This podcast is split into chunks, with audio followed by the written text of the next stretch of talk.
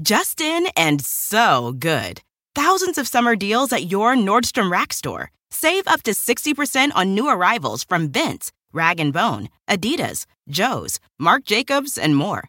Great brands, great prices every day at Nordstrom Rack. But hurry for first dibs. Get your summer favorites up to 60% off at Nordstrom Rack today. Great brands, great prices. That's why you rack. They say plants like music. Yeah, no, like really, they, they respond to the vibrations of it, which means that this playlist you're listening to, the plants are too. You know what else plants like? Organic soil from Miracle-Gro. It's made with all the best stuff like wood fiber and compost. Plus, it's OMRI certified organic, which officially means it's made with superior ingredients. And when you give your plants the stuff that makes them happy, they won't judge you on your iffy playlist. Hear that, plants? So go ahead and give them Miracle-Gro.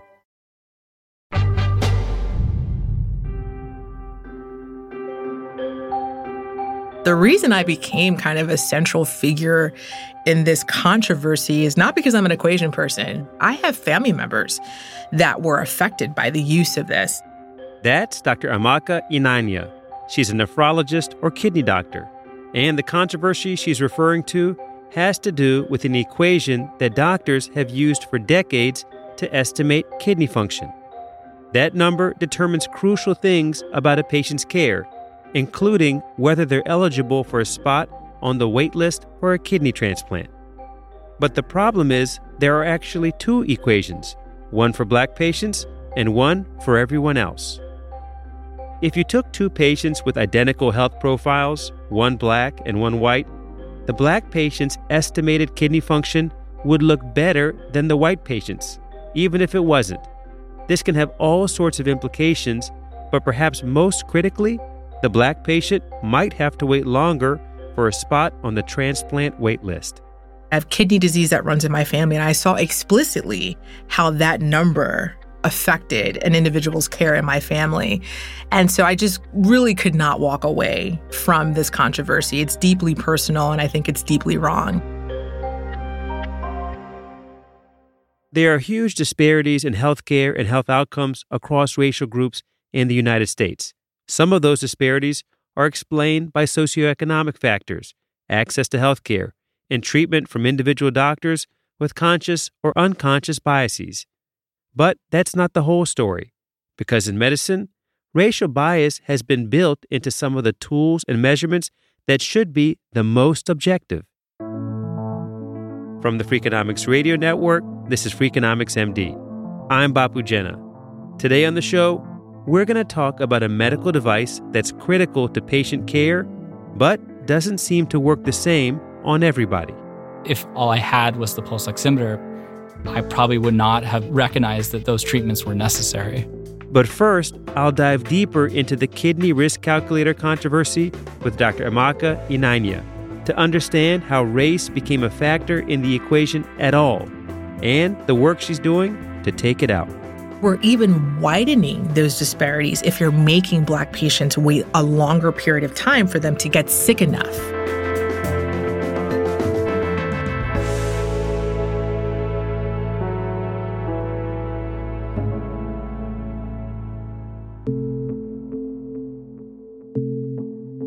A family history of kidney disease isn't the only reason Dr. Amaka Eneanya wanted to specialize in nephrology. My father is a nephrologist. There you go. so, if I were to paraphrase why you went into nephrology, it's because your dad threatened to disown you. yeah, I'm Nigerian American, and it's like you have three options physician, engineer, or lawyer. Among Indians, it's uh, electrophysiology, interventional cardiology, or general cardiology. You can pick one of those three. Amaka is currently the head of strategy and operations for the global medical company Fresenius, which provides services to patients with kidney disease. Before that, she was a researcher at the University of Pennsylvania, where she studied how race is used to diagnose and manage kidney disease. Let's kind of just rewind and think about what the kidneys are. So, their primary function is to rid the body of waste and excessive fluid, your urine. So 24 7, your kidneys are working hard to make sure that they're filtering the blood in your body of extra waste and fluid. What causes things to go wrong? The number one cause of chronic kidney disease in the United States is diabetes, followed very closely by high blood pressure. Chronic kidney disease in the mild stages is pretty silent. You don't really have a lot of symptoms from that disease. It's when you get to the very advanced stages, when you're approaching complete kidney failure, where there's a need for dialysis or kidney transplant, do you really start to feel symptoms. All of that fluid that your kidney works to get rid of starts to accumulate in your body. You can get very puffy, it's very uncomfortable. And the toxins that are normally cleared also build up in your body. So you can feel nauseated, really out of it. Who gets kidney disease? Are there particular groups that are at higher risk? Patients that have a high proportion of the comorbidities that I listed, such as diabetes and high blood pressure, are particularly at high risk of chronic kidney disease.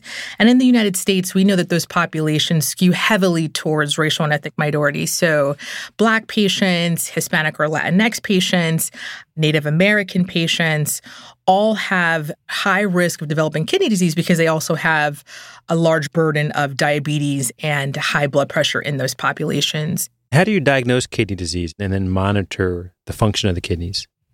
The gold standard way is actually quite intense, and we don't do that in clinical practice. You'd have to collect a series of urine and blood measurements over time. Sometimes that requires like a hospitalization. So, an estimate of doing that is to use what we call estimated glomerular filtration rate, EGFR. And that number, the way that we describe it to patients, is the percentage of how well your kidneys are working. So, if your EGFR is 40, we say your kidneys are working about 40%. Remember the number I talked about at the beginning of the episode that measures kidney function? And that's calculated differently in black people, that's EGFR. The first EGFR equation in the United States was developed in 1999. They had thousands of patients where they did collect blood and urine over time to measure directly how their kidneys were functioning. And then they did some statistical modeling and said, what kind of variables can we put in this equation that will best predict somebody's kidney function? They looked at age, they looked at a number of clinical tests, and they also looked at race. And they said, oh my goodness, the Black population, specifically when you use their race in this equation, it makes the equation more accurate. So, therefore, we're going to have two equations one for Black individuals and then one for people who are not Black. And that is how race was introduced into EGFR equations. The rationale at the time had to do with creatinine, which is the main lab test used in the EGFR equation to make sure that somebody's kidneys are filtering waste appropriately. Generally speaking, the higher the creatinine, the worse the kidney is functioning. But creatinine also depends on muscle mass. The more muscular an individual is, the higher their baseline creatinine level will be when their kidneys are functioning normally. And so we were taught in medical school, like, oh, by the way, Black people are more muscular than every other race group. And therefore, we need to kind of adjust for that using this different EGFR equation. And many people didn't feel like that made sense. I was one of those people. But medical students, they really are what drove the big change for EGFR equations. They were constantly pressing their professors in medical school. Like there's anthropology studies that show that biologically we are no different between racial groups. So why are you saying that black people have more muscle mass just inherently? And professors couldn't answer that question. This is a crucial point. Race isn't a biological category. It's a social and cultural category. It can be tied to certain biological traits like skin pigmentation, but it's not that clear cut. For example, there are lots of African Americans who have much lighter skin than many South Indians, but South Indians may not identify as black. There's no medical test that can identify a person's race, and the Human Genome Project found that race has no genetic basis. In fact, the amount of genetic diversity that we observe within races is actually larger than what we observe across races. So, what does this mean for how we measure kidney function? There was a group of medical students in 2017 at Harvard Medical School that really challenged the faculty. And the faculty said, you know what? You're right. You've produced all this evidence. You've gone back to anthropological studies, sociological studies. We're not going to use the black EGFR equations anymore. We're going to use one equation for everybody. And so after they did that, my colleagues and I at the University of Pennsylvania decided to write this article in JAMA that was really challenging it. Like, why are we using this? This doesn't make sense, and we should get rid of it. That was published in 2019. And, you know, I gave some talks here and there, and we were trying to make changes at Penn. And then the pandemic hit, and George Floyd was murdered. And that was really another racial reckoning in this country of how we're treating racial and ethnic minorities differently. The same group that pushed out the EGFR equation at Harvard Medical School and Beth Israel Deaconess wrote a New England Journal perspective where they detailed all of these racialized algorithms, not just in nephrology and kidney care, but in cardiology and pulmonology. And that is where we start to see some movement institutions across the country just started to stop using this race based EGFR equation because it's wrong.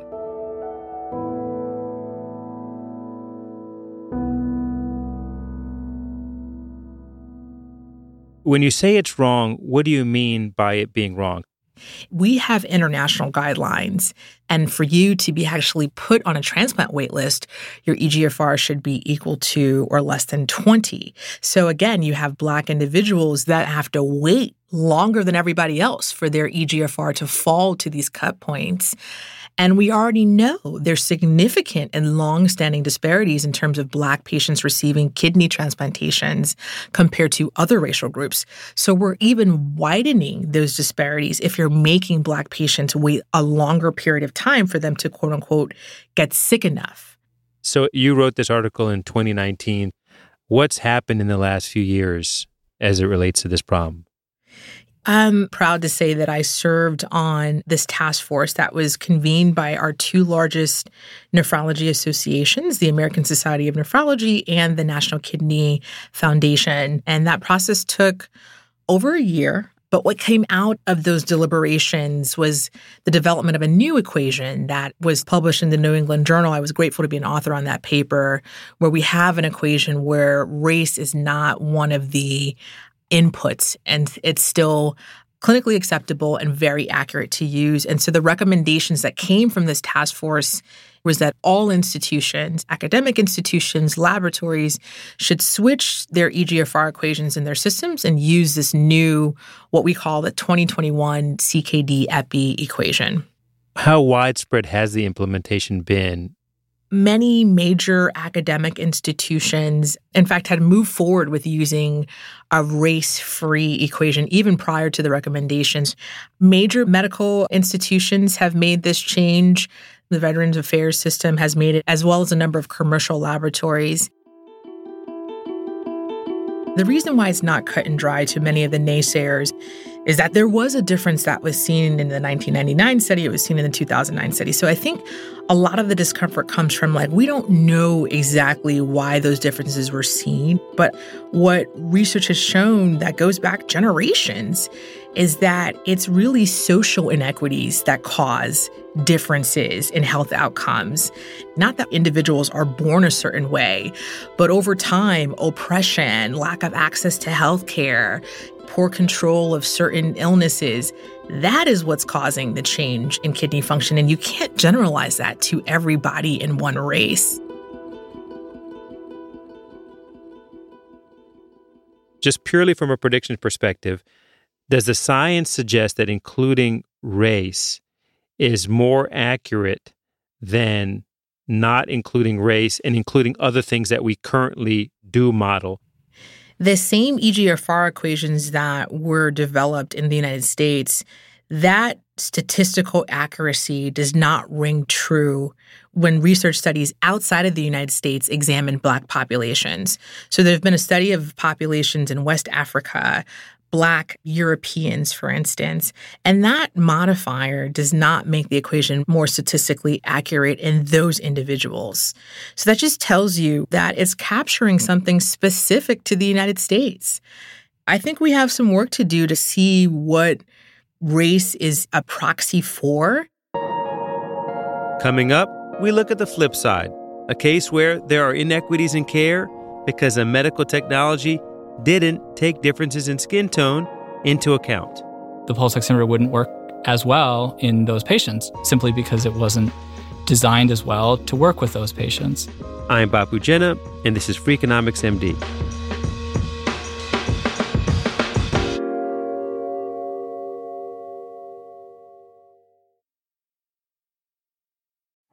At Amica Insurance, we know it's more than a life policy.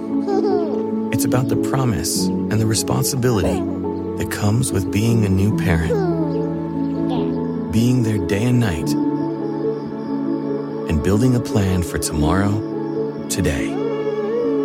For the ones you'll always look out for, trust Amica Life Insurance. Amica, empathy is our best policy.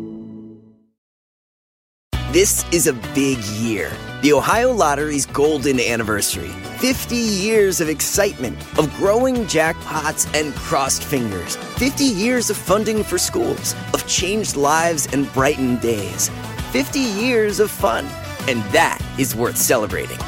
So watch for can't miss promotions, huge events, and new games that will make the Ohio Lottery's 50th year its biggest one yet. Learn more at funturns50.com. If a friend asks how you're doing, and you say, I'm okay, when the truth is, I don't want my problems to burden anyone. or you say, Hang it in there. because, If I ask for help, they'll just think I'm weak.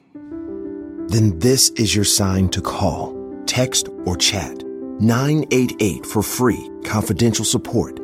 Anytime. You don't have to hide how you feel.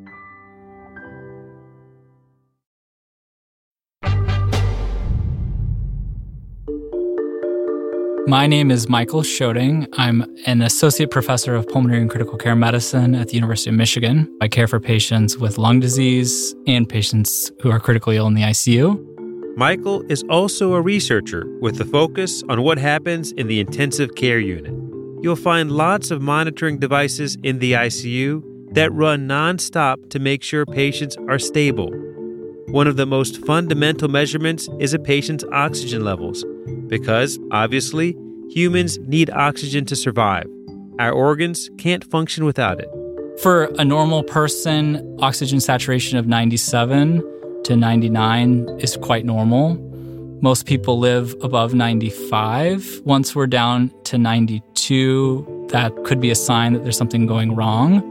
And then anyone who's in the 80s has a serious problem that immediately needs medical attention. Eventually, if your oxygen gets too low, your heart will get injured and will not have enough oxygen to work, and you will have a cardiac arrest. To directly measure the oxygen saturation in a patient's blood requires an invasive test called an arterial blood gas. But because we need to take these measurements constantly, most of the time doctors estimate blood oxygen levels using a device called a pulse oximeter, like how the EGFR equation allows nephrologists to estimate kidney function without performing the invasive gold standard test.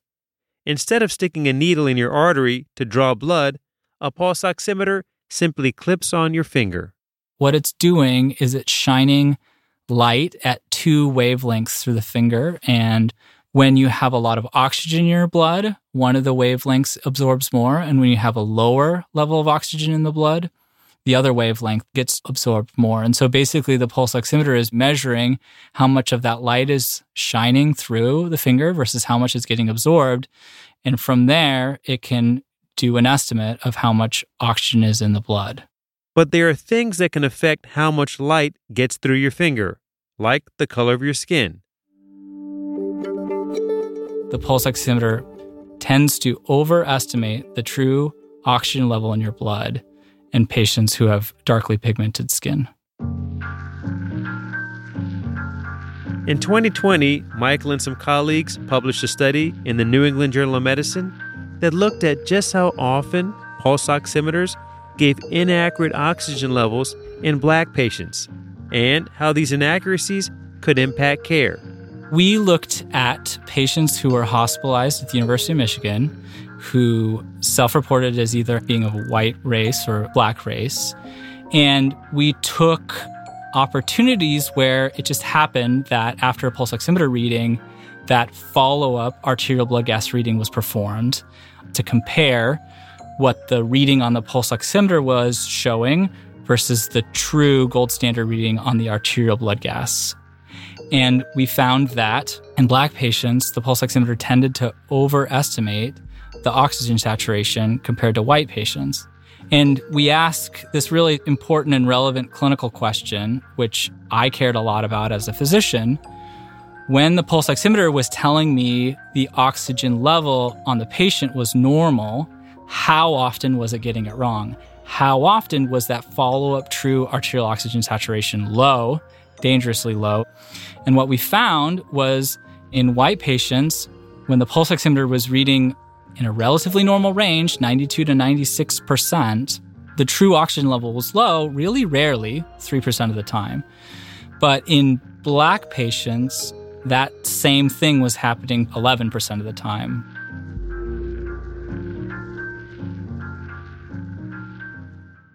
How does that manifest in terms of the differences in treatment decisions?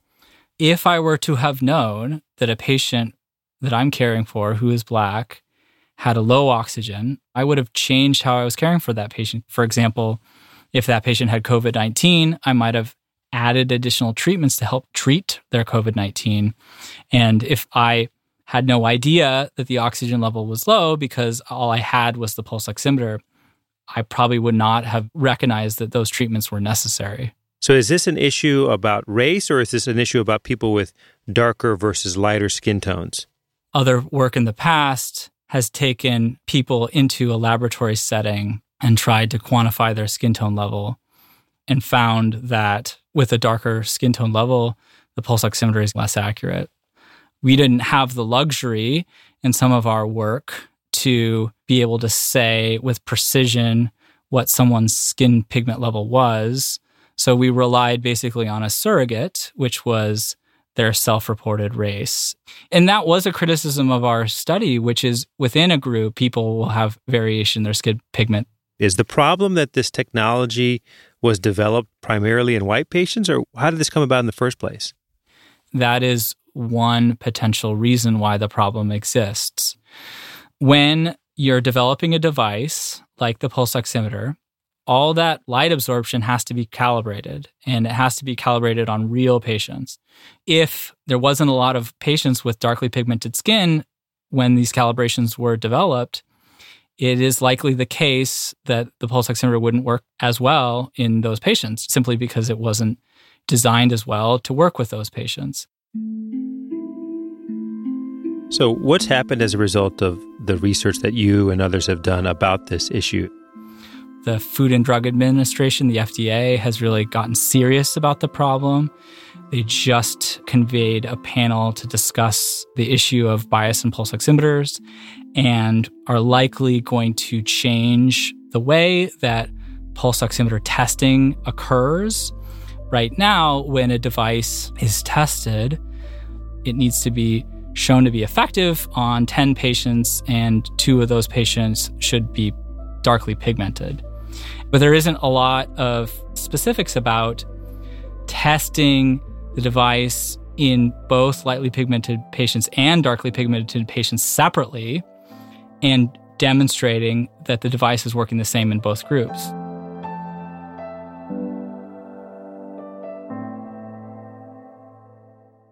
Michael's study wasn't the first to find that pulse oximeters are slightly less accurate in black patients than white patients. What was novel about his research, though, was how it showed that even small differences in oxygen saturation readings can have a big impact on patient care when they occur in this critical range between normal and low.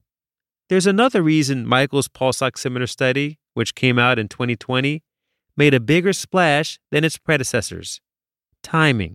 Everyone was recognizing how important the pulse oximeter was in caring for patients with COVID.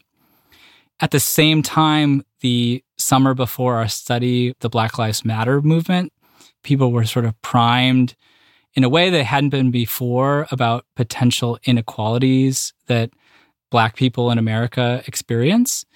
I do wonder if in a different era, this study would have gotten such attention.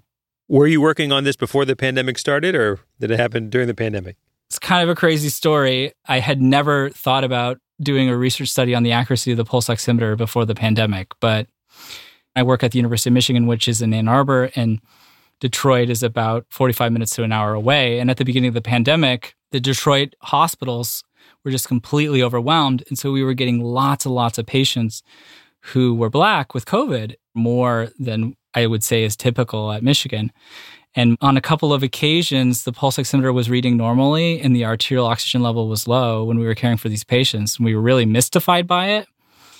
And then once we discovered some of this prior work on the subject, it was sort of like an aha moment that, like, oh my gosh, this is still happening and we're seeing it in front of us caring for patients with COVID. And so that's really how it all started. Are there other examples of devices that are perhaps titrated to lighter versus darker skin tones and which may not give accurate information as a result? There was a real recent study that came out in JAMA this year describing the use of the forehead temperature sensors, so basically a thermometer shooting out infrared light. And there does seem to be this suggestion that that type of a device could be impacted by skin pigment level. Identifying someone who has a fever in the hospital is critically important, and it could be missing fevers in darker pigmented patients. One of the lessons from this pulse oximeter story is that when a new technology, a diagnostic technology, is developed, it has to be developed in a diverse population. If from the outset these pulse oximeters were truly developed in patients with a broad range of characteristics, I think maybe this problem would have been recognized and addressed sooner.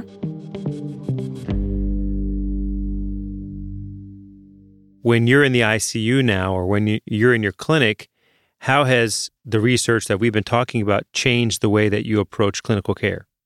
You know, I think the pulse oximeter is still important and provides us a lot of information. And when the pulse oximeter is reading low, that's a clear sign that there's a problem and you need medical attention. The problem is when it's reading normal and you're feeling poorly. I won't necessarily be reassured by a pulse oximeter that's reading at 91 or 92%. And in fact, if I'm caring for someone with darkly pigmented skin, I'll be particularly more concerned that maybe this value could be slightly off. And if it was slightly off, would I do anything differently? I have to have that mental exercise now when I'm caring for these patients. And I am performing more arterial blood gases for better or for worse. So, what does the future hold for pulse oximeters? I'm actually pretty optimistic after the FDA meeting. And I even heard at this panel some of the manufacturers coming out and saying we're committed to ensuring our devices work the same in everyone. Amaka Eneanya is similarly optimistic when it comes to risk calculators and kidney disease. People are starting to think about what are the other questions they can ascertain in the clinical encounters that can really individualize somebody's clinical pathway. I think what's really promising is the younger generation of scientists and clinicians. They are all over this. And I feel inspired that that will change over time. It's already changing because researchers like Amaka Eneanya and Michael Sjoding are focusing on these issues, sounding alarm bells, and being heard. It may seem on the surface like their findings are at odds. Amaka is working to remove race from the EGFR equation, while Michael says that ignoring differences in skin color is what causes pulse oximeters to be inaccurate. But I actually think they go hand in hand. Medicine in the U.S. has a long history of both making unscientific assumptions about black people and ignoring black people altogether. So it seems that the path towards treating people equally is not for doctors to be colorblind per se, but rather to separate the measurable, objective, biological differences between patients, like skin pigmentation, from socially and culturally determined differences like race. That's it for today's show. I'd like to thank my guests Amaka Eneanya and Michael Sjoding. And here's an idea for you based on my conversations with them. After Michael's study on pulse oximeters was published, a different study found that black patients were receiving less supplemental oxygen than white patients in the hospital, largely because the black patients' pulse oximeter readings were overestimating the level of oxygen in their blood. It'd be interesting to see whether the levels of supplemental oxygen given to black patients is increasing since the publication of this study, especially after it got so much press. With electronic health record data, it wouldn't be too hard to track whether or not that's happening. So, what ideas do you have? Did you hear about either of these studies in the news? Did it change the way you thought about risk calculators or medical devices? Email me your thoughts because I'd love to hear them. I'm at bapu at freakonomics.com. That's B A P U at freakonomics.com. Coming up next week, Mark Zuckerberg was my college classmate. And so I think I'm the 1,100th person on Facebook. Ever since Facebook was created, people have speculated it could impact mental health. There are a lot of papers that document significant association between mental health problems and social media use. But is Facebook causing these problems? And if social media is making mental health worse, can we do anything about it? In medicine, we take this oath to do no harm. And that was really the idea that we had around how do we change the user experience. That's all coming up next week on Freakonomics MD. Thanks again for listening. Freakonomics MD is part of the Freakonomics Radio Network, which also includes Freakonomics Radio, No Stupid Questions, and People I Mostly Admire. All our shows are produced by Stitcher and Renbud Radio. You can find us on Twitter at Dr. Bapu Pod. This episode was produced by Julie Kanfer and Lyric Bowditch. It was mixed by Eleanor Osborne with help from Jasmine Klinger.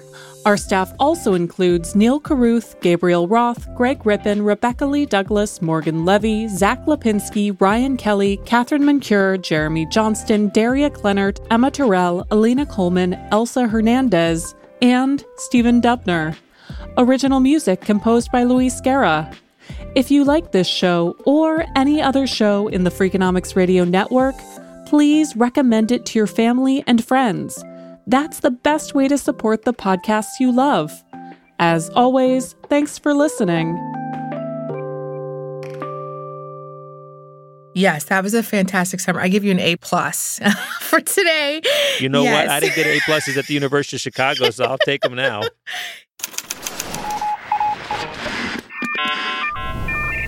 The Freakonomics Radio Network, the hidden side of everything. Stitcher.